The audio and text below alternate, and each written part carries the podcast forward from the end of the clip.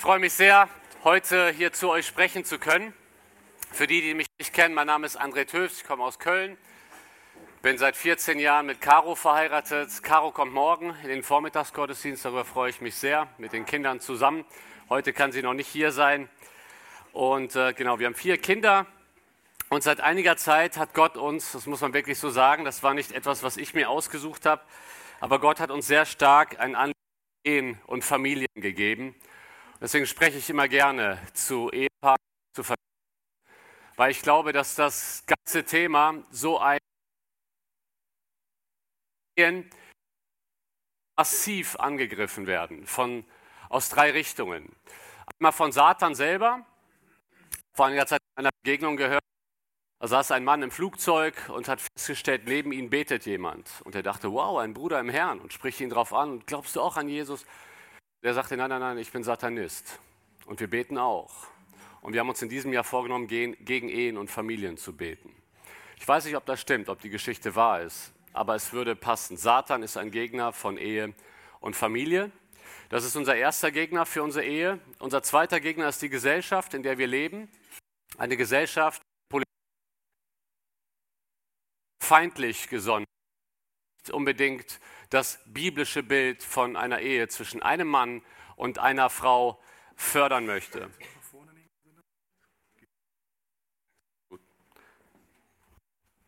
Dann machen wir das so. Danke dir. Und der dritte Gegner ist unser eigenes Herz, unser sündhaftes Fleisch, das immer wieder egoistischen Wünschen nachgehen soll und die Kapazität hat, unsere Ehe zu ruinieren. Ich musste das irgendwann erschreckend feststellen, dass in mir, in meinem Herzen, in meinen Begierden die Kapazität drin ist, auch als Christ, meine Ehe komplett vor die Wand zu fahren. Diese Möglichkeit gibt es. Das ist eine Gefahr, eine reale Gefahr.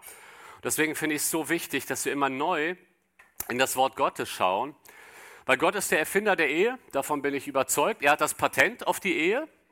Äh, wenn Gott der Erfinder ist, darf kein Mensch die Ehe verändern.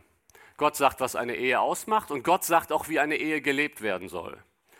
Und der Text, den wir uns heute anschauen, der bildet eigentlich die Statik für eine christliche Ehe. Wenn wir das aufgeben, wackelt die Ehe früher oder später. Deswegen geht es hier um einen ganz, ganz grundsätzlichen Text aus dem Wort Gottes, der letztendlich auch die Rollenaufteilung und die Aufgaben in der Ehe zwischen Ehemann und Ehefrau regelt. Ich glaube, dass heute drei Arten von Ehepaaren hier vertreten sind. Das sage ich nicht, weil ich irgendwie eine prophetische Gabe habe oder so. Das sage ich einfach aus einer gewissen Erfahrung heraus. Ich denke, dass heute hier Ehepaare ähm, dabei sind, die total glücklich sind. Der Tag ist schon schön, der Sonnenschein, man hat wie immer schön gestartet in den Tag gemeinsam und freut sich jetzt noch ein bisschen Input zu bekommen für die Ehe. Wenn das so ist, preist den Herrn, wenn ihr in dieser Situation seid. Ich glaube, diese Ehepaare gibt es hier. Gott sei Dank. Und wir brauchen sie als Vorbilder für andere. Ich glaube, dass vielleicht noch mehr Ehepaare in Kategorie 2 sind. Man ist seit einigen Jahren verheiratet und man, man ist gerade nicht in einer Krise. Aber man kann jetzt auch nicht sagen, dass man total glücklich ist. Es ist irgendwie so einfach normal plätschert so dahin. Ab und zu findet man Zeit füreinander, aber eher weniger. Und ich glaube, in dieser Kategorie befinden sich tendenziell die meisten Ehepaare. Vielleicht ist das heute hier in Esbekamp anders, aber ich vermute, Kategorie 2 ist am häufigsten vertreten. Für euch wünsche ich mir auch, dass ihr neu angeregt werdet heute durch das Wort Gottes, gewisse Dinge in eurer Ehe nochmal ernsthafter anzugehen und die Ehe nicht zu vernachlässigen. Und dann glaube ich, dass es aber auch einige gibt, die in Kategorie 3 sind. Dass ihr heute hier seid und nach außen hin sieht es keiner. Aber ihr seid gerade in einer heftigen Ehekrise. Ich glaube, dass auch einige Paare heute hier vertreten sind, die in diese Kategorie fallen. Man sieht es nicht an, weil wir haben gelernt, das in der Gemeinde nicht zu zeigen. Es ist erstaunlich, in, in letzter Zeit, ich bekomme jede Woche mehrere Hilferufe aus, Ehe, aus christlichen Ehen, die komplett am Boden sind. Scherbenhaufen. Jede Woche. Jede Woche aus anderen Gemeinden in der Regel, teilweise auch aus unserer Gemeinde. Und wenn man mit den Leuten im Gespräch ist, und leider kann ich mich nicht um alle Anfragen kümmern, und man hat die Nummern ausgetauscht und sieht die Statusbilder, da könnte man feststellen, Mann, sind die glücklich. Und ich schaue mir das Statusbild an, das sie bei WhatsApp posten. Und ich weiß ja, ich weiß es, die anderen Menschen nicht, aber ich weiß es ja, wie es gerade in ihrer Ehe aussieht. Und ich sage, das passt nicht zusammen. Je schlechter die Ehe, desto schöner die Statusbilder. Ich will das nicht zu sehr verallgemeinern. Wenn es euch gut geht, postet trotzdem schöne Statusbilder. Was ich damit sagen will, ist, wir haben gelernt, wir haben gelernt, unsere Eheprobleme zu vertuschen. Dass es keiner weiß. Nur ihr beide wisst es vielleicht und ihr seid heute hier. Dann möchte ich euch, ich habe ein besonderes Anliegen für euch. Ich möchte euch heute Morgen mitgeben, Christus ist eure Hoffnung. Christus ist eure Hoffnung und nur er. Und es gibt Hoffnung für eure Ehe, aber sie gibt es nur bei ihm. Und ihm liegt so viel an, kämpft mit für eure Ehe. Deswegen möchte ich euch Mut machen, auch wenn ihr ehrlich gesagt hier seid und nur ein Lächeln aufzieht, damit es keiner merkt. Aber Christus ist für euch und er ist für eure Ehe. Und ich hoffe, dass ihr Mut gewinnt. Wir beschäftigen uns heute mit 1. Petrus 3, 1 bis 7. Ich bin ein Freund davon, durch Texte durchzugehen, Vers für Vers, weil ich glaube, dass das Wort Gottes so eine Kraft hat, unser Leben zu verändern. Und wir schauen uns heute 1. Petrus 1 bis 7 an. Und ähm, in diesem Text, da sehen wir, dass sich Petrus zunächst einmal an Ehefrauen richtet und danach an Ehemänner. Interessanterweise richten sich die ersten sechs Verse an die Frauen und nur ein Vers an die Männer. Ich weiß nicht, warum Petrus sechs Verse an Frauen richtet und nur einen an Männer. Wir können jetzt nicht zu viel ableiten. Wir können ihn ja im Himmel fragen, warum das der Fall ist, aber die Vorträge werden gleich lang.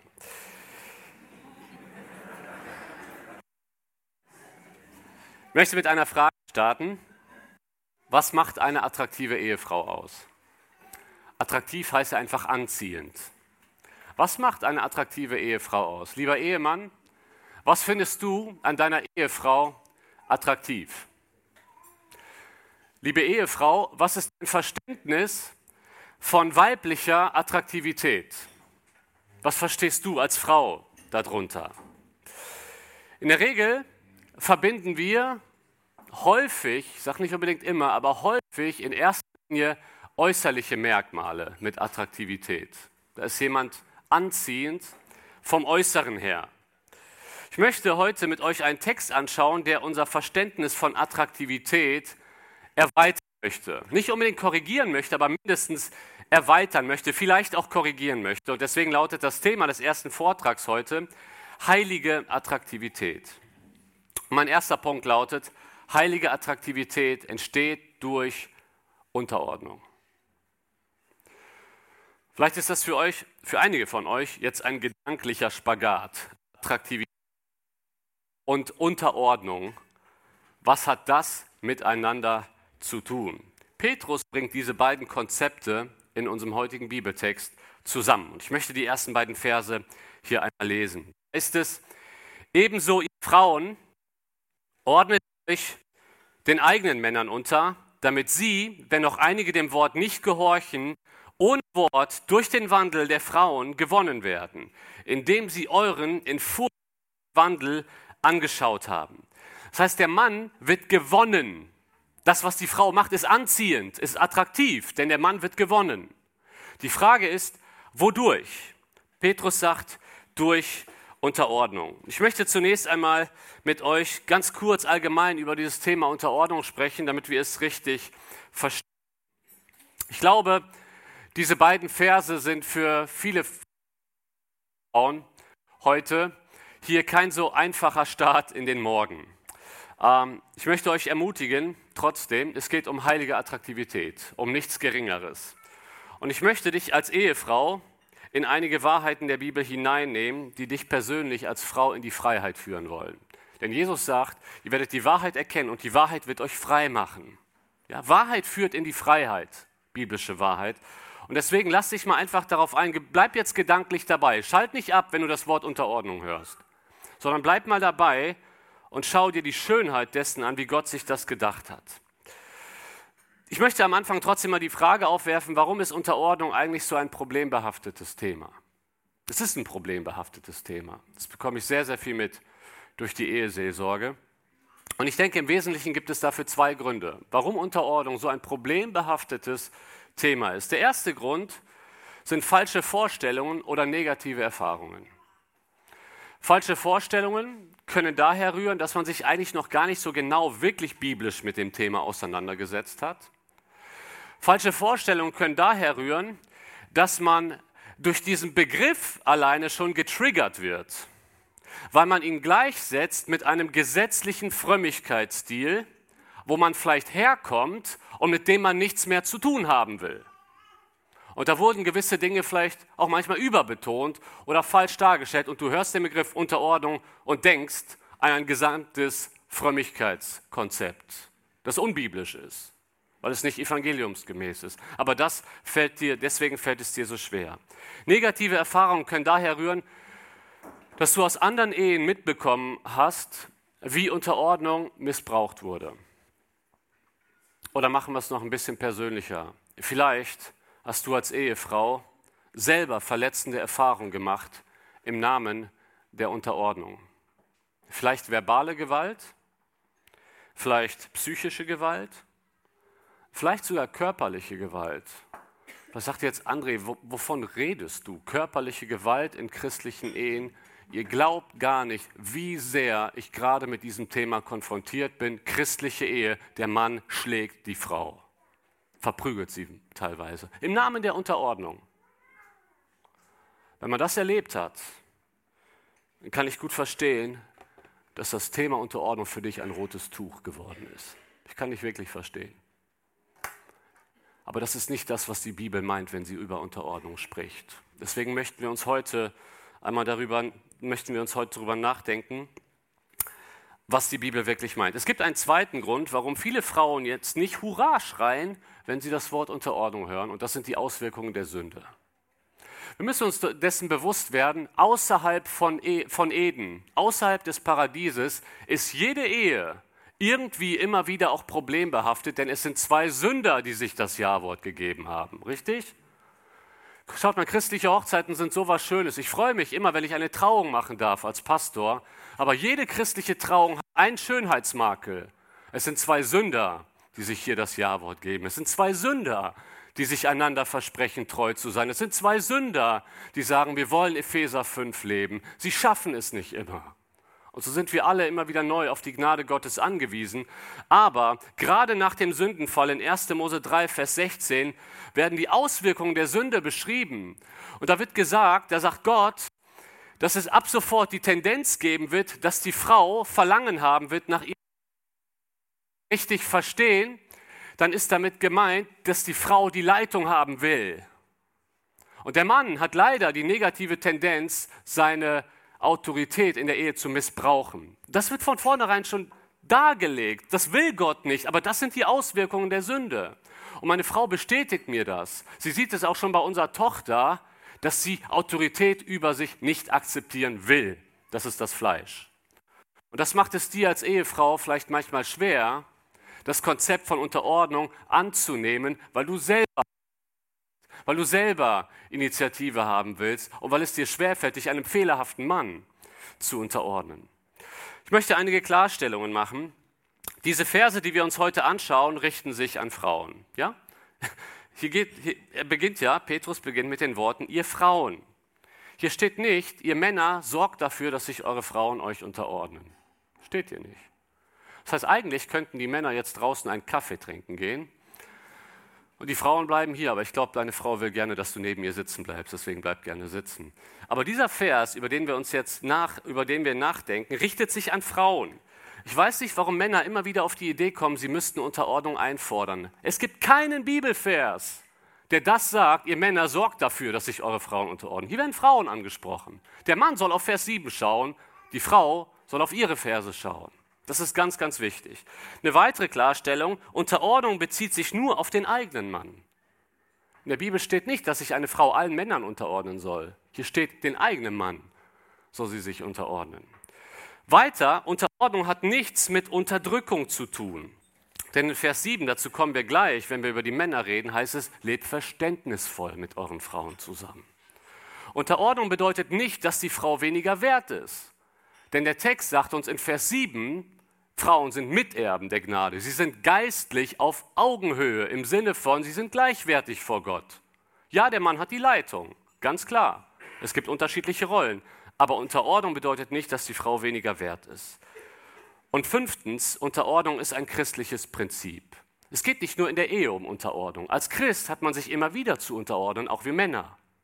Schaut mal, und gerade im Petrusbrief wird das so deutlich. 1. Petrus 2. Ordnet euch aller menschlichen Einrichtungen unter, um des Herrn willen. Hier sind auch Männer angesprochen. 1. Petrus 2,18. Ihr Haussklaven, ordnet euch in aller Furcht den Herren unter. 1. Petrus 5, Vers 5. Ebenso ihr Jüngeren, ordnet euch den Ältesten unter. Unterordnung bedeutet eigentlich, ich erkenne an, ich erkenne die Autorität, ich erkenne die Leiterschaft einer anderen Person an.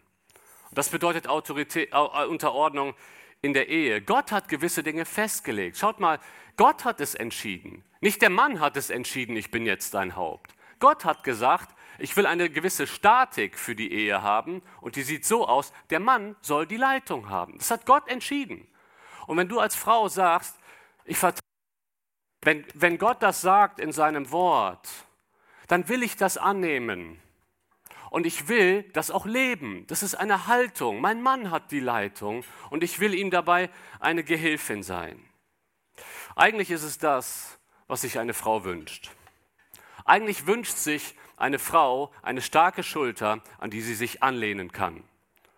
Und ich merke es immer wieder, wenn ich mal zu wenig zu Hause bin, wie meine Frau darunter leidet und mir sagt, André, ich habe gerade zu viel Last.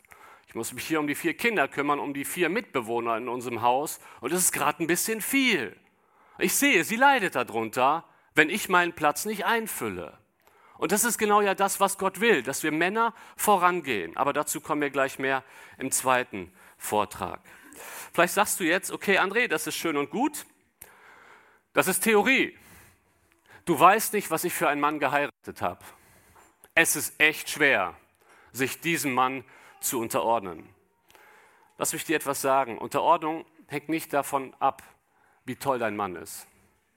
Unterordnung ist Gottes Aufgabe für dich, unabhängig davon, ob dein Mann ein leichter, ob dein Mann es manchmal schwierig macht. Denn gerade in unserem Text, in unserem Text geht es um eine problematische Ehesituation. Es geht um Männer, die dem Wort nicht gehorchen. Und trotzdem wird ihnen gesagt, den Frauen, unterordnet euch auch unter diesen Männern. Aber das Wunderbare ist, und jetzt wird es schöner, das Wunderbare ist, Petrus macht hier keinen Punkt. Er sagt nicht, ihr Frauen unterordnet euch euren eigenen Männern, Punkt. Sondern jetzt kommt ein damit. Und jetzt zeigt er uns auf, was für eine anziehende Kraft die Unterordnung hat. Das unterschätzen wir.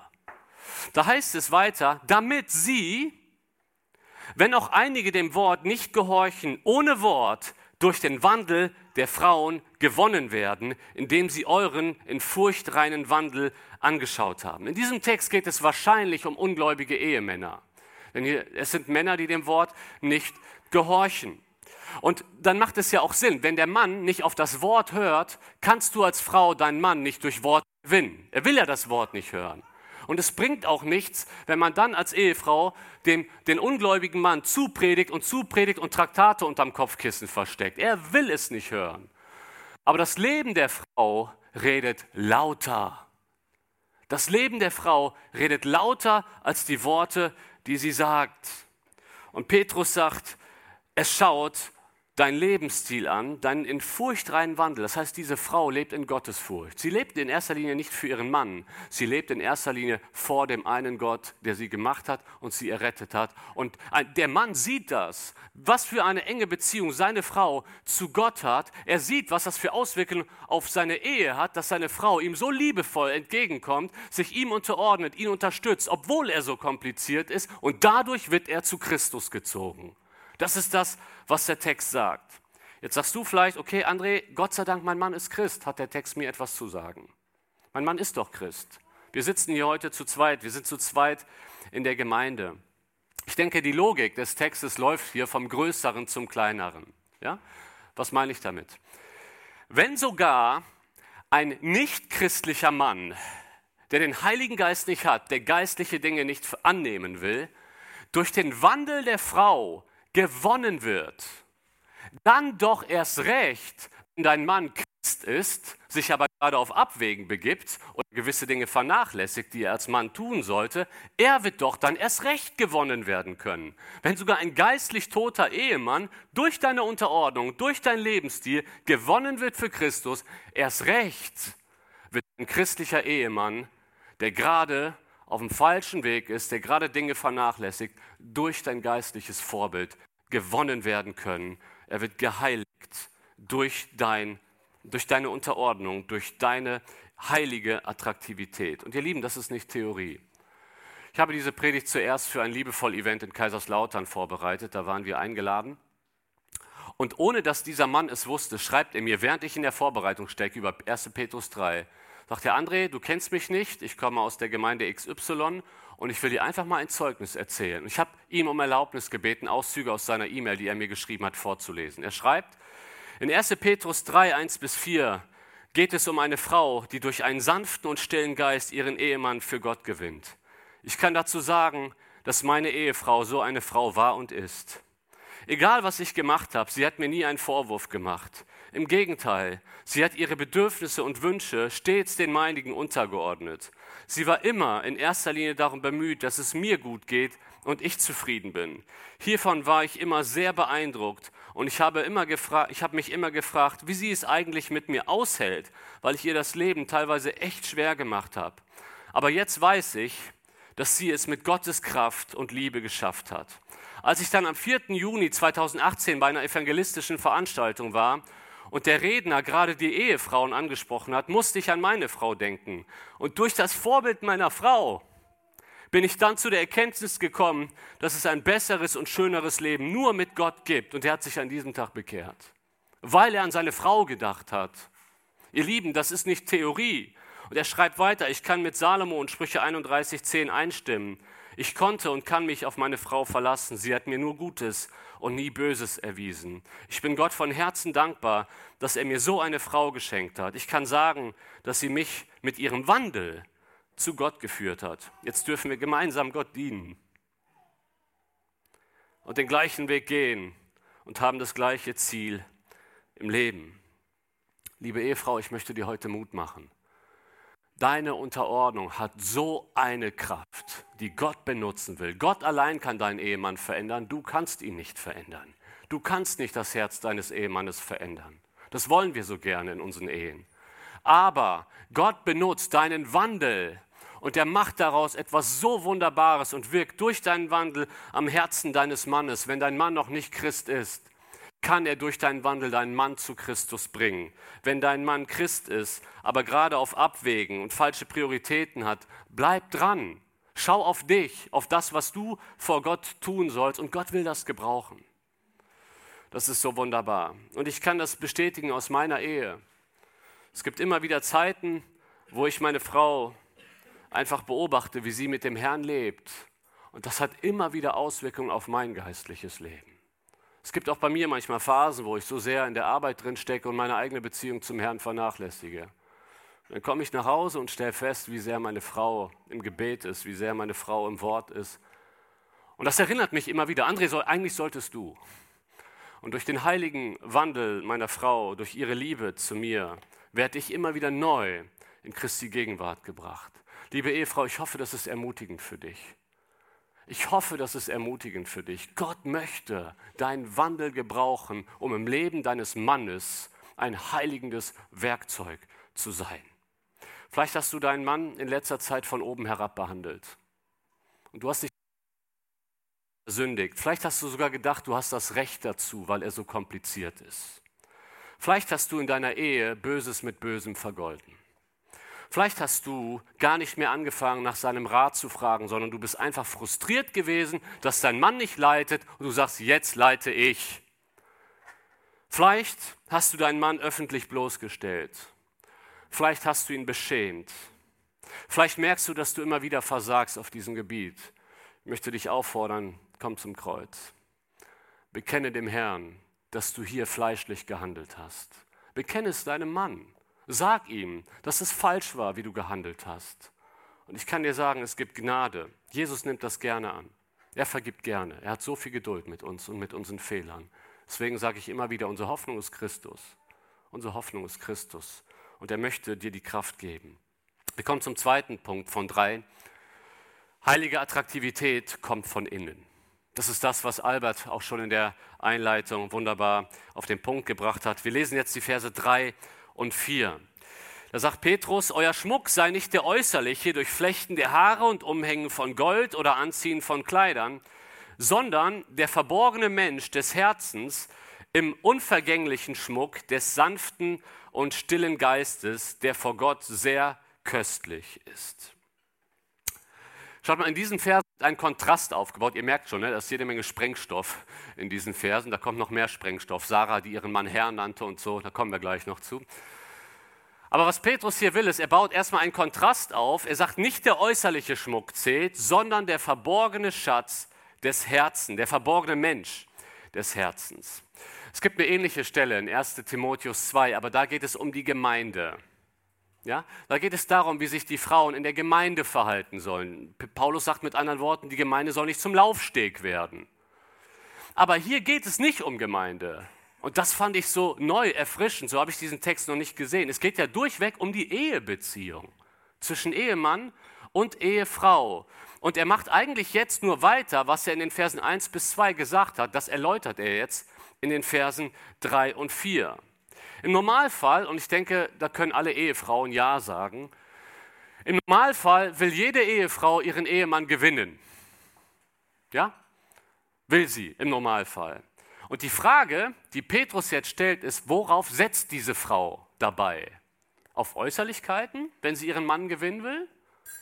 Oder auf ihre innere Schönheit? Worauf legt sie ihren Schwerpunkt? Und der Text sagt, heilige Attraktivität kommt von innen nicht von außen. Euer Schmuck sei nicht der äußerliche durch Flechten der Haare und Umhängen von Gold und Anziehen von Kleidern. Um es vielleicht mal vorab klarzustellen, ich glaube nicht, dass dieser Text herangezogen werden darf, um ein pauschales Schmuckverbot abzuleiten. Ich denke nicht, dass dieser Text das sagen will, weil dann müsste man so konsequent sein und auch das Haare flechten und das Kleidertragen verbieten. Es macht keinen Sinn, diesen Text in dieser Weise zu verstehen. Ich denke auch, dass solche pauschalen äußerlichen Regelungen dem Geist des Neuen Testaments fremd sind, wo die Betonung immer wieder auf der Herzenshaltung liegt. Es geht hier vielmehr um die Frage, was macht den Schmuck der Frau aus? Wodurch hebt sie sich her? Was macht sie attraktiv? Wodurch will sie Aufmerksamkeit bekommen? Und Petrus sagt, das, was eine Frau schmückt, ist nicht das, was in erster Linie das Äußere ausmacht. Nicht Flechten der Haare, nicht Umhängen von Gold, nicht Anziehen von Kleidern, sondern Vers 4, der verborgene Mensch des Herzens, im unvergänglichen Schmuck des sanften und stillen Geistes, der vor Gott sehr köstlich ist. Das heißt, die Betonung ist, was sticht hervor? Wenn man dich als Ehefrau, wenn dein Mann dich als Ehefrau sieht, sieht er in erster Linie einfach nur äußerliche Schönheit. Petrus sagt, das ist zu wenig. Das ist nicht das, was bei einer Frau vordergründig auffallen soll. Sondern es geht darum, wenn man dich anschaut, wenn dein Mann dein Leben anschaut, dass er feststellt, was habe ich für eine Frau geheiratet mit einem wunderbaren Charakter. Das ist das, was die Attraktivität eigentlich ausmacht. Das ist die Schönheit, die übrigens auch nicht vergeht. Äußerliche Schönheit vergeht. Innere Schönheit bleibt. Und Petrus sagt, der, die innere Schönheit wird gekennzeichnet hier durch einen sanften und stillen Geist. Wisst ihr was, das Adjektiv sanft wird in der Bibel gar nicht so häufig erwähnt. Im Neuen Testament nur an vier anderen Stellen, aber gleich zweimal davon über Jesus selbst. Jesus ist der, der sanft ist. Er sagt, ich bin sanftmütig und von Herzen demütig. Und schau mal, wenn du als Ehefrau sagst, es geht nicht darum, dass ich in erster Linie auf meine äußerliche Schönheit setze. Herr, bitte wirke du in mir diesen sanften und stillen Geist. Wisst ihr, wen dein Mann in dir sehen wird? Christus. Denn Christus ist sanft. Und genau so, Christus ist hier euer Vorbild als Ehefrau, und genau so soll es bei euch aussehen, dass ihr einen sanften und stillen Geist habt. Jetzt ist die Frage, was macht einen sanften und stillen Geist eigentlich aus? Ein sanfter und stiller Geist, das haben wir gerade festgehalten, spiegelt Christi Wesen wieder, richtig? Ein sanfter und stiller Geist nörgelt nicht ständig herum. Also wenn du ständig immer nur die Fehler deines Mannes aufzeigst, einmal wirst du ihn dadurch verlieren, denn dein Mann wird sich zurückziehen.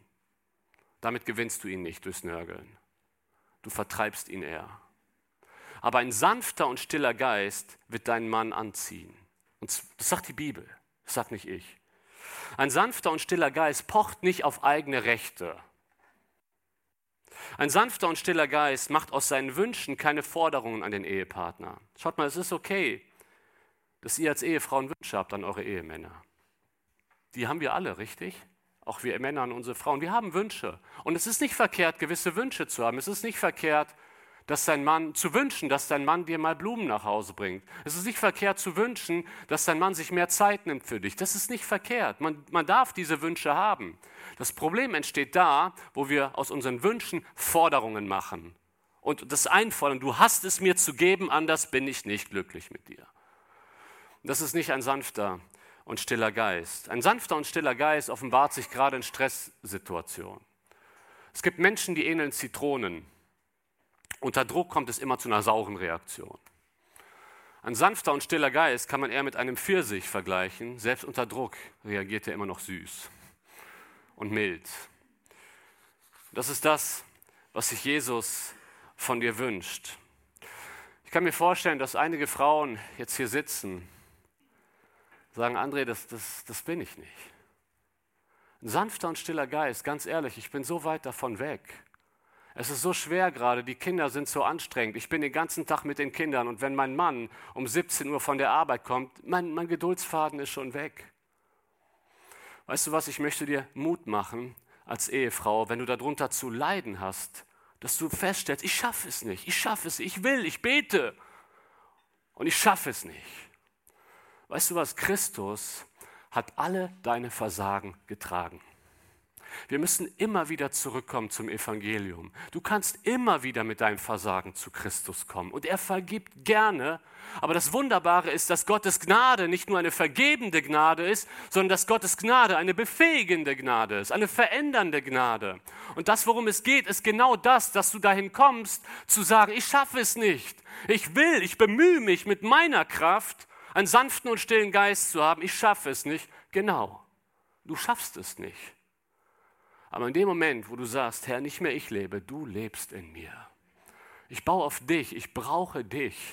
Bitte wirke du das in meinem Herzen. Genau da möchte Gott dir diesen sanften und stillen Geist wirken. Das ist eine Frucht des Geistes, Sanftmut. Die können wir nicht selber produzieren.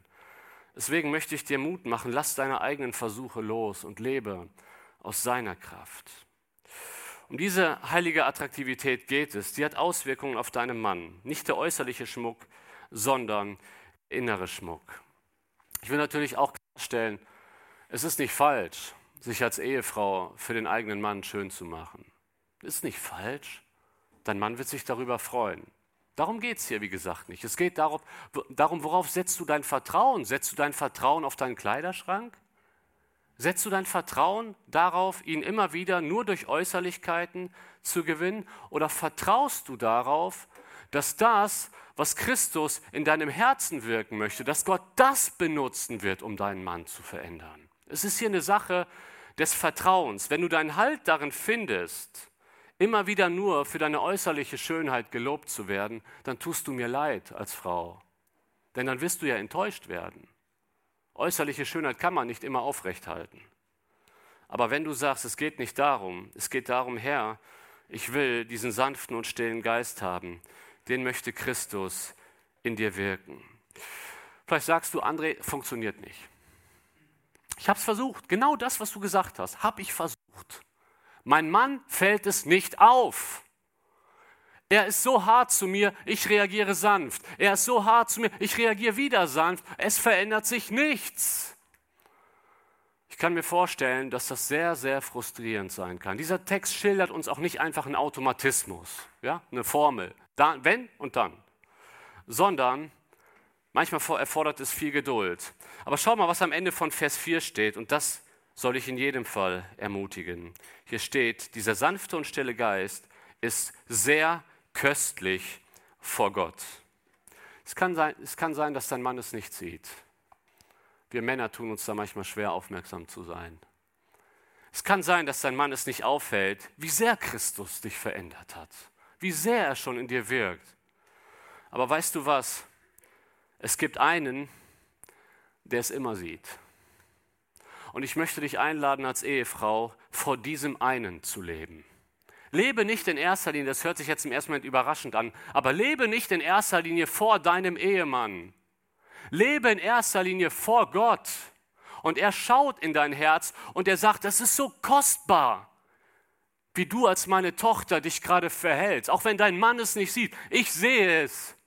Und ich freue mich daran, weil du wirklich so eine wunderbare Frau bist und deine innere Schönheit wird Gott immer auffallen. Hier steht ein ganz starkes Wort. Äh, hier steht, es ist köstlich vor Gott. Dieses Wort köstlich kann man auch mit kostbar übersetzen. Und wisst ihr, in Markus 14 ist Jesus bei Simon zu Gast und da kommt diese Frau mit diesem kostbaren Salböl, das sie über Jesu Füße gießt. Das ist dasselbe Wort. Das ist kostbar. In Sprüche 31, da wird ja in der Regel an Muttertag gepredigt, morgen allerdings zumindest nicht hier in Esbekamp. In Sprüche 31 wird über diese Frau gesagt, kostbar ist ihr Wert, kostbarer als Korallen, ist das gleiche Wort. Aber wisst ihr, wo dieses Wort noch verwendet wird? Im Buch Jesaja, da sagt Gott, ich lege in Zion einen kostbaren Eckstein. Wisst ihr, wer damit gemeint ist? Jesus Christus. Gott der Vater sagt, mein Sohn ist kostbar. Und dieses gleiche Wort, das, Jesu, das Gott sieht, um seinen Sohn zu beschreiben, er ist kostbar, verwendet er, um Frauen zu beschreiben, die einen sanften und stillen Geist haben. Warum? Weil Gott in dir seinen Sohn sieht. Sagt er, es ist kostbar, wie du dich gerade verhältst. Und deswegen möchte ich dir Mut machen als Ehefrau. Es lohnt sich immer auf die innere Schönheit den Wert zu legen. Denn einer sieht es immer, selbst wenn dein Mann es nicht sehen sollte. Wahrscheinlich wird er es sehen, früher oder später. Aber unabhängig davon, lebe vor Gott und das ist so eine Befreiung. Ich möchte aber auch an dieser Stelle einfach mal Frauen Mut machen, die so viele gedankliche Kämpfe haben, dass sie nicht äußerlich so schön sind wie andere Frauen.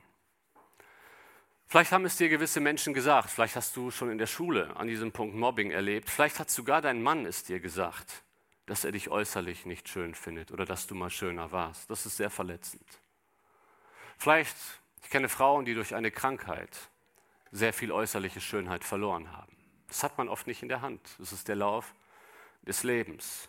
Aber ich möchte gerade dir Mut machen. Es gibt etwas an dir, was Gott und auch was dein Mann immer enorm kostbar finden kann. Und das ist der sanfte und stille Geist, den Christus in dir wirken möchte. Heilige Attraktivität entsteht da, wo eine Ehefrau sich dazu entscheidet, in erster Linie vor Gott zu leben. Das ist der Punkt. Und damit kommen wir zum dritten und zum letzten Punkt. Heilige Attraktivität hat Vorbildcharakter.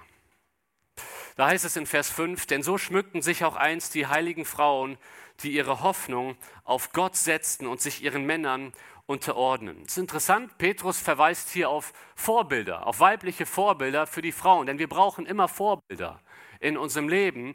Und interessant ist, der Fokus liegt hier eigentlich gar nicht auf der Unterordnung, sondern auf dem Gottvertrauen. Ohne Gottvertrauen fällt es schwer, sich einem fehlerhaften Mann zu unterordnen. Aber das ist das, was diese Frauen ausgemacht hat. Sie haben Gott vertraut und das zeigte sich darin, dass sie sich trotzdem fehlerhaften Männern untergeordnet haben. Sarah wird hier erwähnt, Vers 6.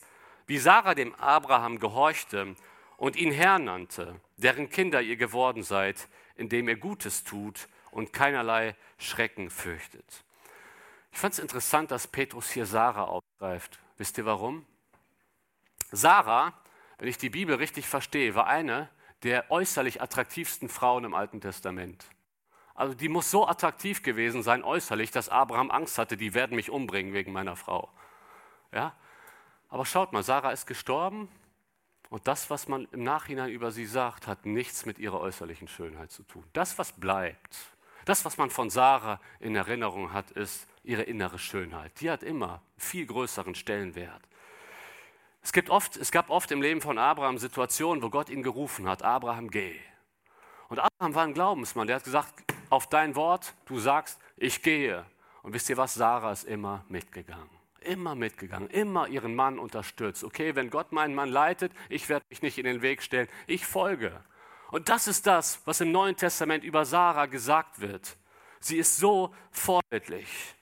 Und dann erfahren wir ein kleines Detail von Sarah. Sie nannte Abraham her.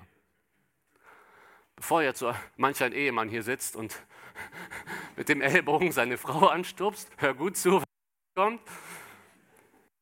Deutlich machen, wir finden genau eine Bibelstelle im Alten Testament, wo sie ihn tatsächlich hergenannt hat. An einer Stelle. Und deswegen sollten wir uns die Stelle anschauen, um das hier richtig zu verstehen. Ich glaube nicht, dass Petrus hier einführen möchte. Ab sofort sollte jede Frau ihren Mann mit Herr ansprechen. Es geht ja vielmehr um die Haltung. Und die Situation ist ziemlich sensibel. Es gibt ähm, in 1. Mose 18, Vers 12, da finden wir die Stelle. Da heißt es, und Sarah lachte in ihrem Inneren und sagte, nachdem ich alt geworden bin, sollte ich noch Liebeslust haben und auch mein Herr ist ja alt. Dann nennt sie Abraham Herr. Was ist hier die Situation? Abraham bekommt Besuch von drei Männern. Und äh, ihm wird gesagt, dass seine Frau einen Sohn bekommt, also dass er und seine Frau einen Sohn bekommen. Und Sarah ist inzwischen 90, ja, also die Wechseljahre hatte sie schon etwas länger hinter sich. Abraham ist 100 und Sarah überfordert diese Info. Ja, mit 90 schwanger werden, ich glaube, da wäre jede Frau überfordert gedanklich. Und sie muss lachen. Ja, das ist ihre spontane Reaktion, können wahrscheinlich die meisten hier im Saal auch nachvollziehen. Sie kann es einfach sich nicht vorstellen, in diesem Alter auch nochmal Geschlechtsverkehr zu haben und ein Kind zu zeugen. Und dann, jetzt denkt sie an den 100-jährigen Abraham. Und schaut mal, gerade in dieser Situation sagt sie, mein Herr ist ja alt. Wir lächeln drüber, aber das ist ein sehr sensibles Thema. Die sexuellen Fähigkeiten eines Mannes im Alter sehr sensibel, sehr sensibles Thema. Wenn ein Mann merkt, körperlich klappt es bei mir nicht mehr, ist die Wahrscheinlichkeit groß, dass er, dass er Komplexe bekommt. Ein sensibles Thema. Und gerade bei diesem sensiblen Thema zeigt sich die Achtung, die Sarah hat vor ihrem Mann. Ja? Sie sagt, mein Herr ist 100. Das zeigt ihr Herz.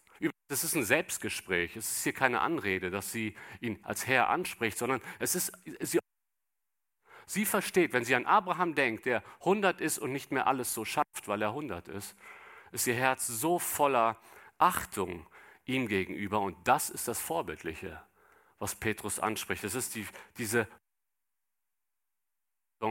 der Respekt, die Achtung, die sie ihrem Mann entgegenbringt. Und wenn die Ehefrauen hier im Text abschließend ermutigt werden, in Sarahs Fußstapfen zu treten, dann geht es genau um diese Haltung von Sarah. Und ich möchte dich ermutigen, von Sarah zu lernen. Ja, Sarah war äußerlich wahrscheinlich, das sagt die Bibel, sehr attraktiv. Aber das, was sie gekennzeichnet hat, war die wunderbare Haltung, die sie gegenüber ihrem Mann hatte. Sie hat ihren Mann unterstützt. Sie hat ihren Mann, sie ist ihm, sie ist immer mitgegangen, auch wenn es Glaubensschritte waren, wo es keine Sicherheit gab.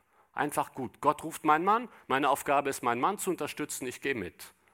Und auch da, wo sie Schwächen bei ihrem Mann feststellt, nennt sie ihn Herr. Sarah ist so ein Vorbild für viele Ehefrauen. Und wisst ihr was? Solche Vorbilder brauchen wir heute. Solche Vorbilder brauchen Jugendliche, solche Vorbilder brauchen Teens, solche Vorbilder brauchen junge Ehefrauen. Ich bin so dankbar, dass hier nicht nur junge Ehefrauen, sondern auch ein paar etwas ältere Ehefrauen dabei sind. Ich sage etwas ältere. Und es ist wunderbar, voneinander lernen zu können. Ich habe in unserer Ehe relativ bald festgestellt, dass meine Frau mit ihrer Mutter ein wunderbares Vorbild hatte. Meine Schwiegermutter hält auch Vorträge, schreibt manchmal Andachten für Frauen. Und ich habe gesehen, meine Frau hatte die Chance, 19 Jahre lang, dann hat sie geheiratet, von einer Frau in ihrem Leben zu lernen, die unter Ordnung gelebt hat. Es hat abgefärbt auf meine Frau.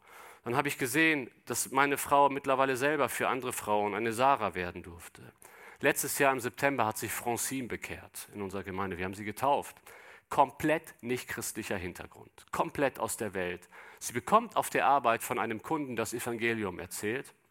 Daraufhin sucht sie nach mehr. Sie findet bei YouTube ein liebevoll Video.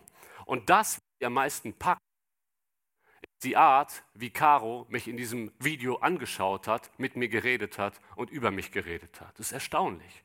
Also wir machen doch, das ist ja nicht schwerpunktmäßig evangelistisch, aber das hat eine Nicht-Christin angezogen. Wie geht sie mit ihrem Mann um? Und daraufhin sie sich noch mehr in das Evangelium hineingestürzt und ist zum Glauben gekommen. Wie haben sie gesagt?